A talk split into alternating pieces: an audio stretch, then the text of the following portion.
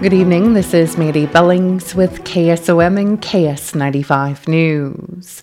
Firefighters from Exira Fire and Rescue and Brayton Fire and Rescue were called to a structure fire northeast of Exira Sunday afternoon. Audubon County Emergency Management 911 Coordinator Tyler Tigeson said the call went out at around 2 p.m. at 2845 Pheasant Avenue of a structure containing two helicopters, fuel, and a male victim who had received burns. Firefighters brought the fire under control and were completing an overhaul at around 3:37 p.m. Exira Fire and Rescue transported the victim to the Audubon Airport, and the victim was life flighted to a burn center. Brayton Fire and Rescue, Audubon Fire and Rescue, Life Flight, Audubon County EMA, and the Audubon County Sheriff's Office assisted Exira Fire and Rescue. The Creston Police Department reports two arrests. 24 year old Kiefer Kawan Griffith of Mississippi was arrested Saturday at the Creston Union County Law Enforcement Center for OWI second offense and possession of a controlled substance marijuana second offense. Griffith was transported to the Union County Jail and was later released on $3,000 cash or surety bond. And 38 year old Skylar Lee McIntosh was arrested early this morning at the Union County Law Enforcement Center for OWI first offense and driving while barred. McIntosh was held in the Union County Jail and later released on $3,000 cash bond. The Adair County Sheriff's Office arrested 23 year old Trayvon DeMontis Patrick Taylor of Des Moines on February 7th on a warrant for failure to appear for violation of probation.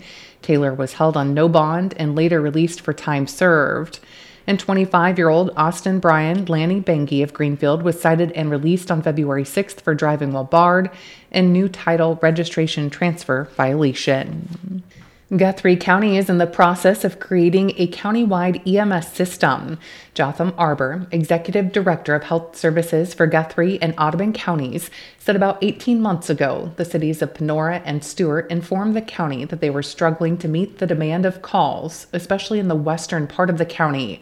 Arbor explained that with the governor's bill that was passed in 2021, the county was allowed to look at a tax that could be placed across the county in order to fund EMS and deem EMS an essential service.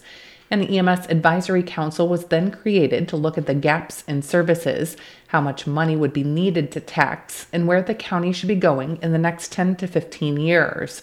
Arbor said the council initially had three thoughts. One would be that we would continue to utilize the services and get some 28E agreements or contracts from the county to those services to add additional staff or resources or whatever it was that they needed um, and expand those services. And then the county would oversee those individual services as contractors to the county EMS system. Another thought was that we would combine all services into one EMS organization, uh, Guthrie County EMS or so, and then the cities wouldn't have to um, have responsibility for that, and the county would continue to operate as the sole EMS service and take over those services.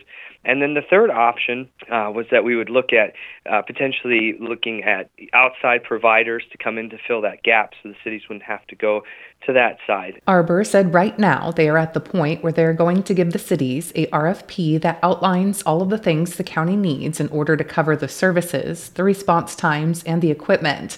Those RFPs will go to the supervisors and ask that they levy at the 75 cents per thousand rate for EMS. Arbor said they are looking at 24 7 ambulance service coverage for the western part of the county and potentially 12 hour coverage toward the southwestern part of the county where they already have a volunteer service. He noted they are also working on a volunteer non transport service. We're going to be working with fire departments and local volunteers to get EMRs and EMTs trained so that they can respond locally. We're going to try and rebuild that system that we've lost over the last decade or so um, and just really bolster the local response. I know that uh, Cass County, uh, they have a program similar to what we're looking at deploying. Ours is going to take a little bit longer to get off the ground, but that is that is something that's going to happen alongside with deploying more resources from the cities uh, via the RFPs and or uh, the 28E agreements that the county will now broker. Arbor said the most important thing any county can do is make sure their focus is on getting the residents the services they need. The whole goal of this process at the county level is to make sure that every resident that we serve every resident that needs those services, they have it. And whatever we've got to do to make that happen, that's what the county's looking at doing. Um, as the health director for the county, it's it's my sole wish that when we get done with this, that I can know that anybody from Bayard to Stuart to Adair, up to Jamaica, Yale, Bagley, all those towns can rest easy knowing when they do call 911 that someone will be there and that they will be there in a time that can save their life. Because right now I am worried that if we continue down the road that we're going, there are times when you might call 911 and we're going to get there as fast as we can, but right now fast as we can is not good enough. So we're going to address those gaps and hopefully um, over the next year or so we can get this passed and get people the coverage that they need. Jotham Arbor said the end of February is the timeline the supervisors were asking for something back so they can get it onto the ballot and figure out all of the next steps. A grand opening ceremony was held for the Lakin Foundation Child Development Center of Griswold on Saturday. Today is a celebration because a vision that started over five years ago has come to reality with the construction of the Child Development Center. Please understand that we have inspections, certifications, and licensing processes to complete before we can open our doors and serve the community. But a large project to address an acute need in the community has been accomplished. Noble Center United Methodist Church made a painful decision in 2018 to disband and close the church. Their vision was to commit over $60,000 to address the community's greatest need childcare. The ceremony recognized the many individuals and organizations who had contributed their efforts and or funds to make this vision a reality. One of those organizations recognized was the Charles E. Lakin Foundation. Their $500,000 donation helped push the project to the finish line. Debbie Johnson is a member of the board of directors and grant committee chair of the Charles E. Lakin Foundation and daughter of Charles and Florence Lakin. In our ex- explorations of these counties in southwest Iowa, I have found that it's the community and it's the enthusiasm and passion of everyone in the community that makes this happen. We happen to be able to contribute dollars but no way could it be done without the community and the passion of everyone involved. The community's support and involvement in this project was echoed by all who spoke at the ceremony. Matt Layton is president of the Noble Initiative Foundation. Another realization I made was that if you want change to happen, you got to get involved. Okay, you can't stand on the sideline. You just got to be involved and help make the change.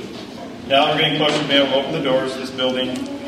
This building reflects upon the support of the whole community, the town, and the state, all the donations we've gotten. And if you feel like you still want to donate a little more, we do have an Amazon uh, account set up for some of the items still needed. So. Chelsea Dvorak, director of the Lakin Foundation Child Development Center, said her top priority is providing quality child care for families in the community.